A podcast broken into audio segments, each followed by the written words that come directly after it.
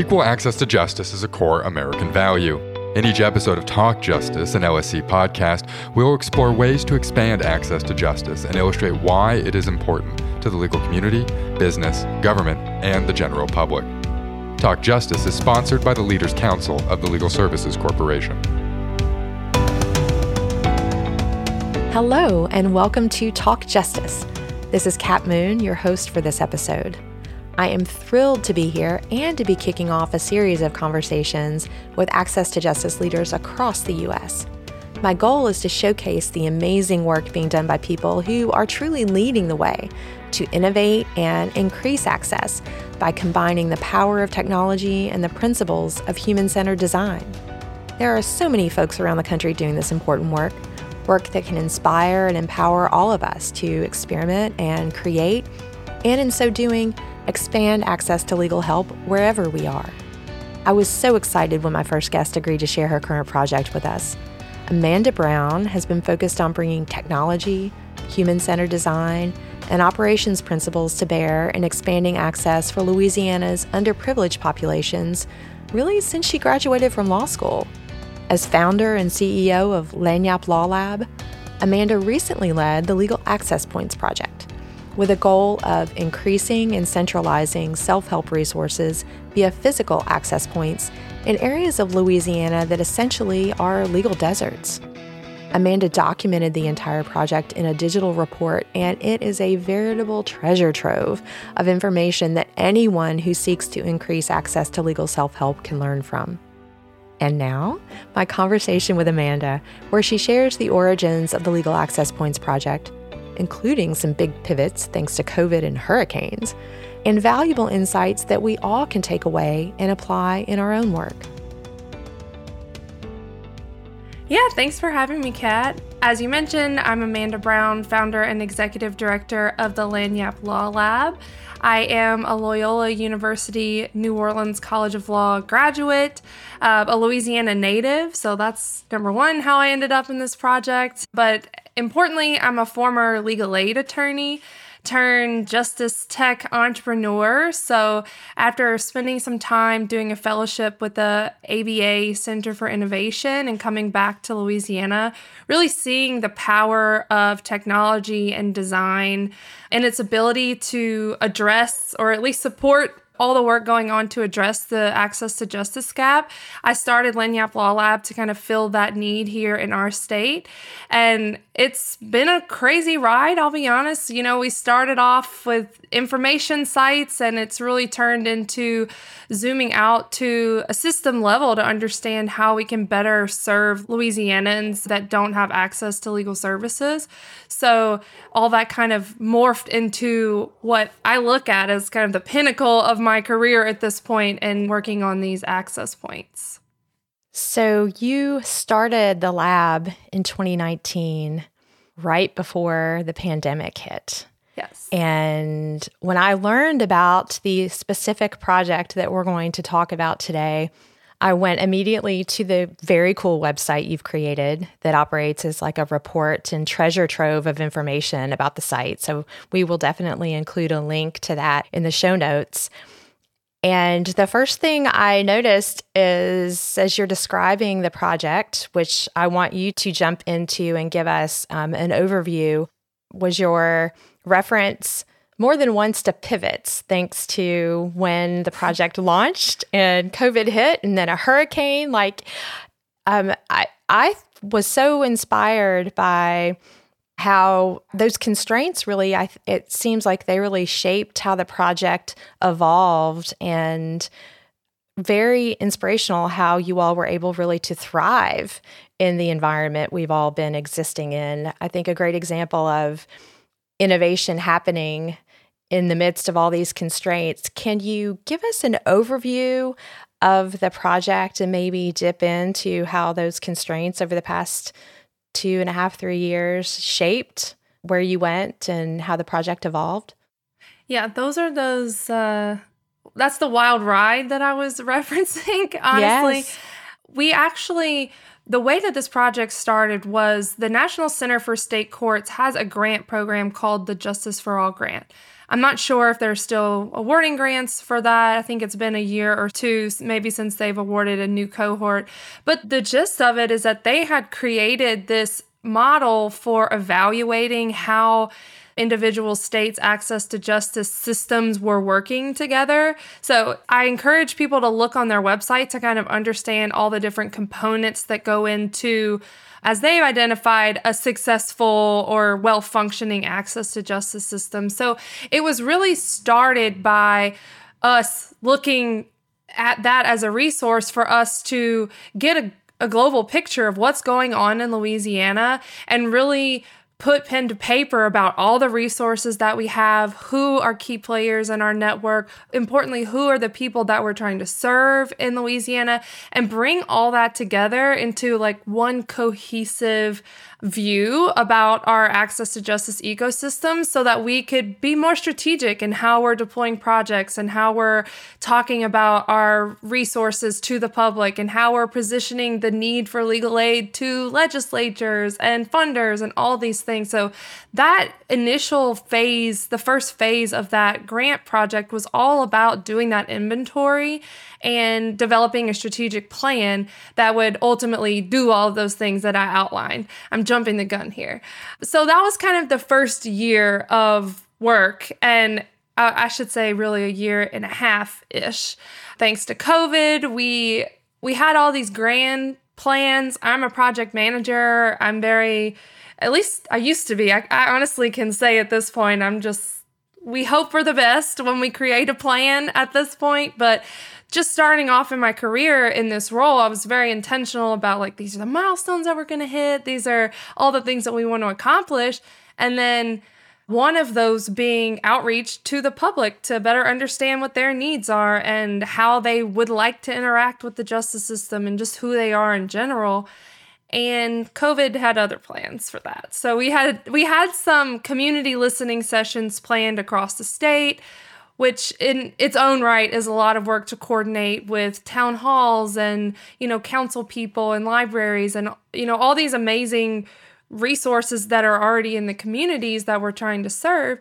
And all that got washed away by covid. I think it was 2 days after our governor issued a stay at home order was our first planned event. So we really did have to pivot. If we were going to keep moving this grant ahead, we had to come up with some other way to answer some of those questions. So the long and short of that pivot gave us an opportunity to look at, I'll even say, create and look at data in our state to answer those questions about you know who we're serving what our resources are and all those things that ultimately led us to develop a, a geographic information system, or GIS uh, for short, mapping project that really laid out what those assets are and the members of our population and identify who were really not doing a very you know effective job of serving whether that is because we simply can't reach them. They're too far away, and there's lack of transportation.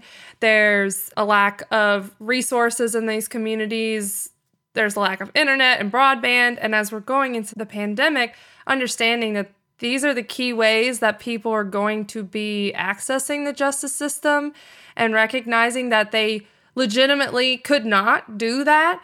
We took all of that into consideration into a second phase of implementation, and that's really where the Access Point project came from. And the Access Point project, I think, drilled down into one of the primary goals that you set forth. So, the first phase, you did all this data discovery and really a tremendous blend of data collection, human centered design.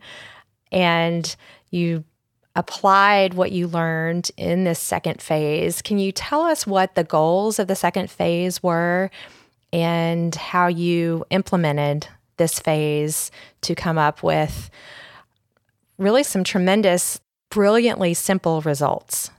Yeah, of course. So if I touch back on that GIS mapping project, that was not only was it incredible and one of the first times that we had had this level of data in our state to use to facilitate advocacy and make our point about how dire a need there is for access to justice in Louisiana it gave us a really staggering statistic that ultimately led us to understand that most Louisianans that qualify for legal aid, maybe I shouldn't say most, but a large percentage of Louisianans that qualify for legal aid can't access it. It's a rural divide issue. And I think we all, as a nation and maybe as the world, kind of recognize this once we started dealing with the impacts of COVID, how geography really plays into people's ability to actually have meaningful access to service. So, that one statistic, I guess, that stood out was that 33% of Louisianans that are potentially eligible for legal aid don't have meaningful access anywhere in their community. So that number is, you know, 600,000 people that we're really not effectively able to serve. And they're mostly living in rural environments. They're living in areas that have if we were in the medical field, I'd say comorbidities, but you know, other factors that impact their ability to access other resources, for instance, technology. And it pained me to see that as a technologist, all these resources that we're building to help these specific populations we're really unable to reach them. So that gave us the plan for moving ahead to put in physical resources in these communities through the legal access points and bridge that gap between really physical access to some type of resource and partnerships and the technology that we are wanting to implement in order to just make it more efficient and even a pleasant experience for people to get legal help. It was through the data collection process that Amanda and her team identified these legal deserts across Louisiana. And with the goal to expand access to legal help in these areas, they then used a very intentional human centered design process to create the physical access points that are located in public community spaces. And turns out that people are super curious about these phone booth like prototypes they created and want to use them. I asked Amanda to share how the team came to design and deploy this prototype and why she thinks it's working so well. I'll take it in two pieces what the ultimate end product looked like, and then equally as important, and I cannot stress it enough, is the relationship building that went mm-hmm. into finding locations to put these things. So, in general, what I observed after building this thing out, we, in addition to doing that initial research to kind of identify the locations that we wanted to pursue, we then moved into those communities to hear directly from community members and did research there as well. So that was another pivot, if you will. We were impacted by Hurricane Ida, and that was, I think, maybe two or three days this time before we were supposed to travel up to our target areas and do outreach and have these events in the community. I was out of power. You know, it wasn't in the cards, I guess, at that time to go up there. So we ended up developing a survey instrument that we worked with local partners to gather information about who the members of the community are and their particular issues. Because I think as we started having conversations with local partners, you observe how hyper local and how specific justice issues can be across communities. I would love for us to be able to identify that, oh, every population with this percentage of poverty has these types of issues most commonly, but that's not that's not the case. You know, we we have very hyper local pockets of legal issues.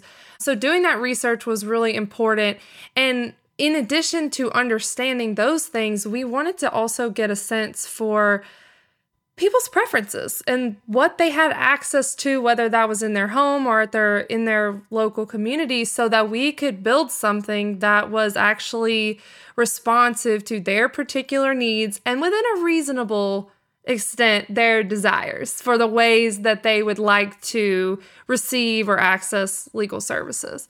So all of that research played into strong partnerships with local organizations like libraries, community action agencies. It's nothing new, but it was, I can't overemphasize how important that was to this entire process and still is to making sure that people are using them.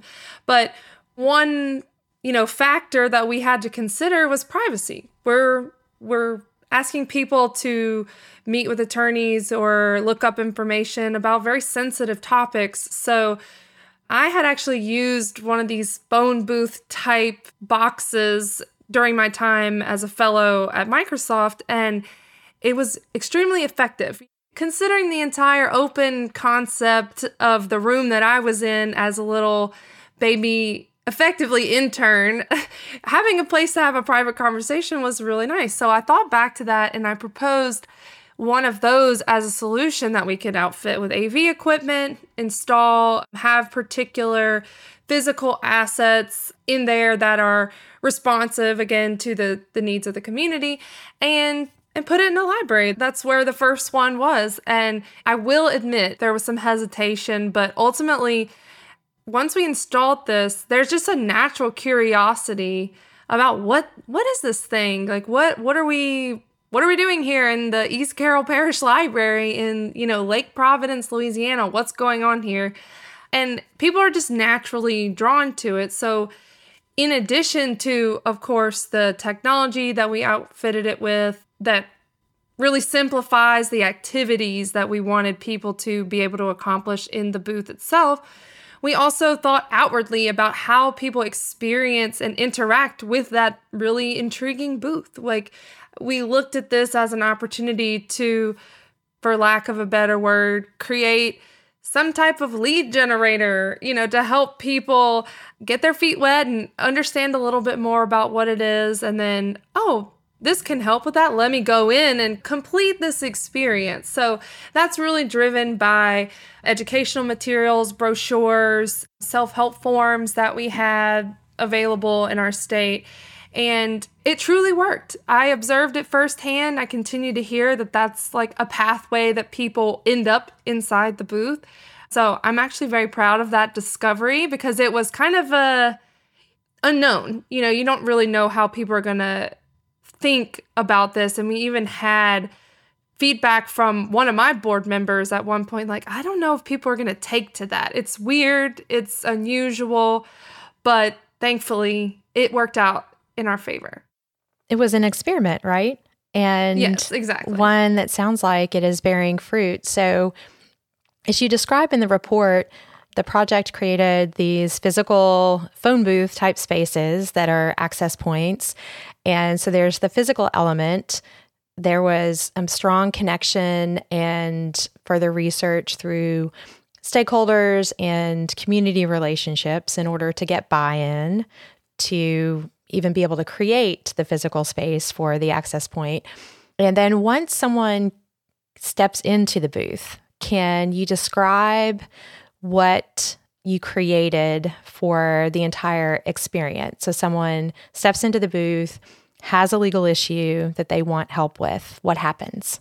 So I love the characterization of it as an experiment because I think that's how I lead all of this there's low bar of, di- of disappointment if you're like oh it's an experiment then great it didn't work let's figure out something else the software too is an ongoing experiment. So far it's going well but i really thought about from my own experience which is now that i say that out loud probably not the right right approach but having you know been someone that has managed a statewide information website like you know we have louisiana law help we have um, guided pathway tools as well, it could be really overwhelming for people to interact with all of that.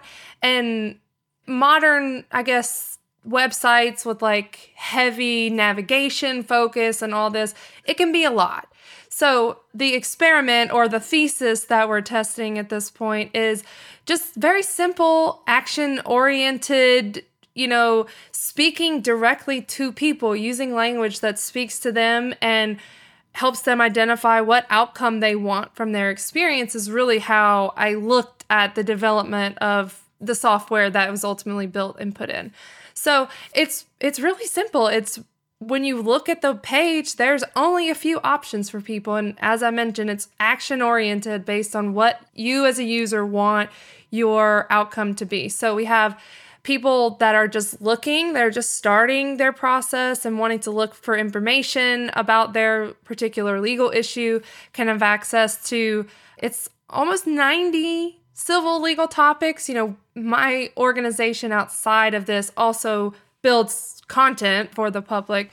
So, pulling that piece in to letting people get access to information um, having access to self help forms um, for people that are kind of ready to take the next step or just want to have access to those types of resources. They can choose through a small but growing number of self help forms that we are creating.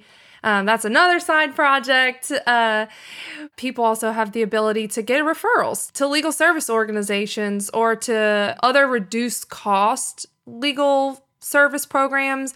For example, Louisiana has a modest means directory for people that can't afford to pay for full legal services, but of course don't qualify for legal aid. So, catching those people in the middle, as well as other services, for example, Louisiana Free Legal Answers too. And then, of course, direct referrals to the legal aid organizations.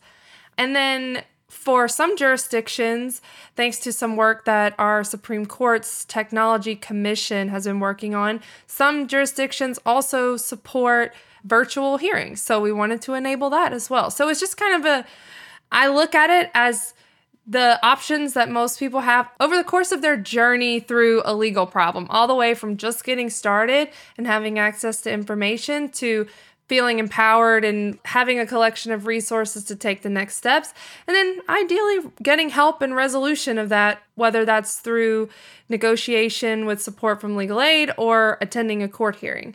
So it's really a broad spectrum of services that people can access that we're very meticulously guiding them down a pathway through this entry point. So that it can meet them where they are, right? Exactly. Yes, through the simple interface.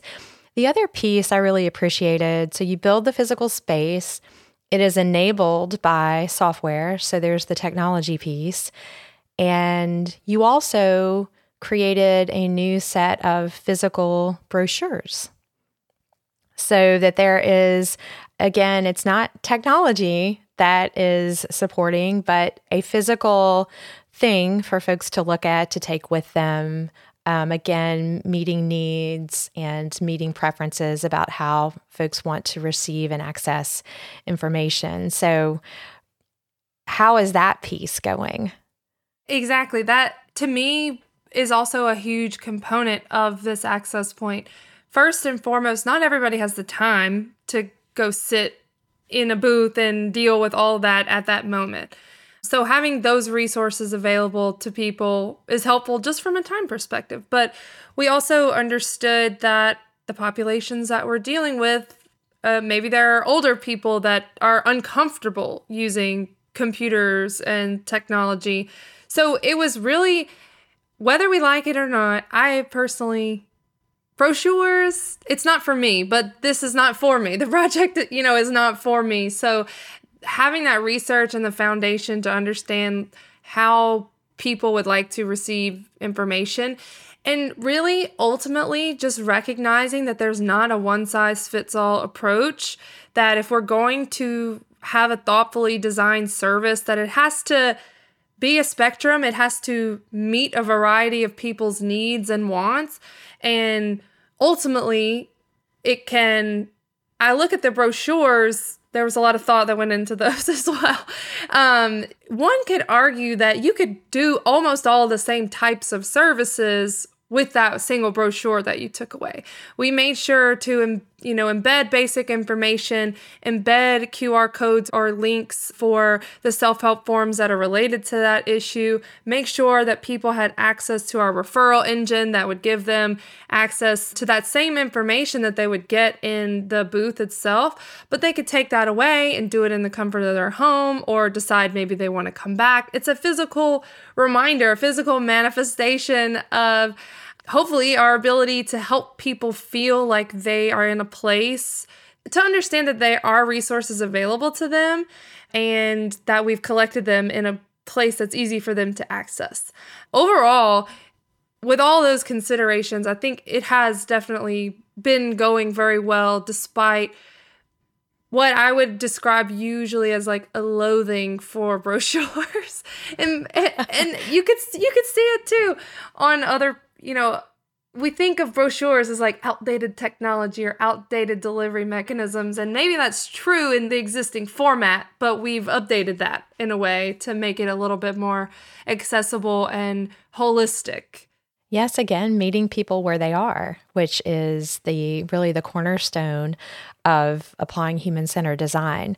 So, I want to pull out and give you the opportunity to share with us what you think like two or three primary takeaways are from this project that others in other jurisdictions could really pick up and think about implementing where they are. Well, I've already said it. It's not a new surprise to anyone, but uh, it bears, I guess, repeating. And really, there's no way to complete a project like this without good, solid partnerships in these locations. I truly believe, and I have seen it, to be honest, even within this project, the disparity between like a good, solid relationship and understanding on both parts, you know, on our side as people who are the legal people, the legal team coming in to people that are dealing with members of the community having that awareness and that strong partnership makes or breaks, you know, the project, the utility of it. In one example, we have very limited use of our system in one place because there's maybe not a full level of understanding or there's fear associated with it. There's only so much, you know, that we can do, but in other locations where we have that strong foundation, we get referrals to it. The librarians will send people directly there. They'll text me at all hours of the day, hey, is this something that you can help me with? And I'm more than happy to respond to that because I think, as we have alluded to, technology is not the end all be all of this. This is a true service design experiment. It goes so much beyond just one physical space or one, you know, software design project. It is truly a new service that we're trying to build here in these places that don't have access. So I really can't underestimate or go on, you know, long enough about how important those partnerships are. And maybe from my perspective, just simplicity is really important. I think when we do the research and we understand, we get all these assumptions, we create all these assumptions, but at the end of the day, many of the things that we're trying to solve could be addressed by just reducing complexity um, and speaking to people in simple ways that they understand that aren't, you know, over the top legalese and very complicated pathways that they have to follow, just simplifying things. And to be fair, if you're going to do that, you have to understand, you know, the ins and outs. I think the benefit of me and the team that I had to work on this project with is that we have been around for a long time in Louisiana. And we know the system. We know who we're dealing with. We know what we're dealing with. So maybe that's another aspect too. I think a lot of times, especially on technology projects, it's easy to just hire an outside consultant and just do it in a six month sprint and hope for the best. But we invested so much time and energy into and in our own knowledge about what our system looked like that I think ultimately played into how we were able to get this to this point and have this level of success. And when I say success, I mean people are using it. That's great. But we also have stakeholders and other community members that are like, how can I get one of these? Like, how can we continue to scale this out? So that's like a hybrid thing. Simplicity for the public's sake and it ultimately ties into like you knowing your system and tailoring what you're able to provide to that. But the time investment it, it's essential. You you really there's no shortcutting this process at all. So knowing the system really well so that then you can simplify for the end user yes. right? Hard to simplify something that you don't know really well. So i want to wrap up with pointing people again to the site. We will include a link in the show notes you include a treasure trove of project assets that you very generously share with folks. And so I just want to highly recommend that anyone who's interested in learning more about the creation of these legal access points and assets, the pieces of the project from the survey that you use for the human centered design research to brochures. You include the brochures. Is there anything else you would like to highlight about the project assets? I mean, just ask, I guess, if there's some particular. I actually built um, our website on a software system, a web builder called Webflow, and there you can duplicate things. I won't say that it's perfect and that it's 100% ready for somebody else to come in and administer it, but that's easily shareable as well. And yeah, I do have the actual I use Canva to create the brochure. So if you want a copy of the template and to just edit, that's available too. But yeah, just reach out.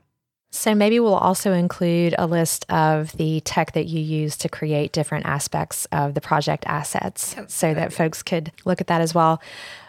I am so delighted that you joined us today and shared about this project with us. I hope that others find some inspiration and some little nuggets that they possibly can take away and put into action in their jurisdictions.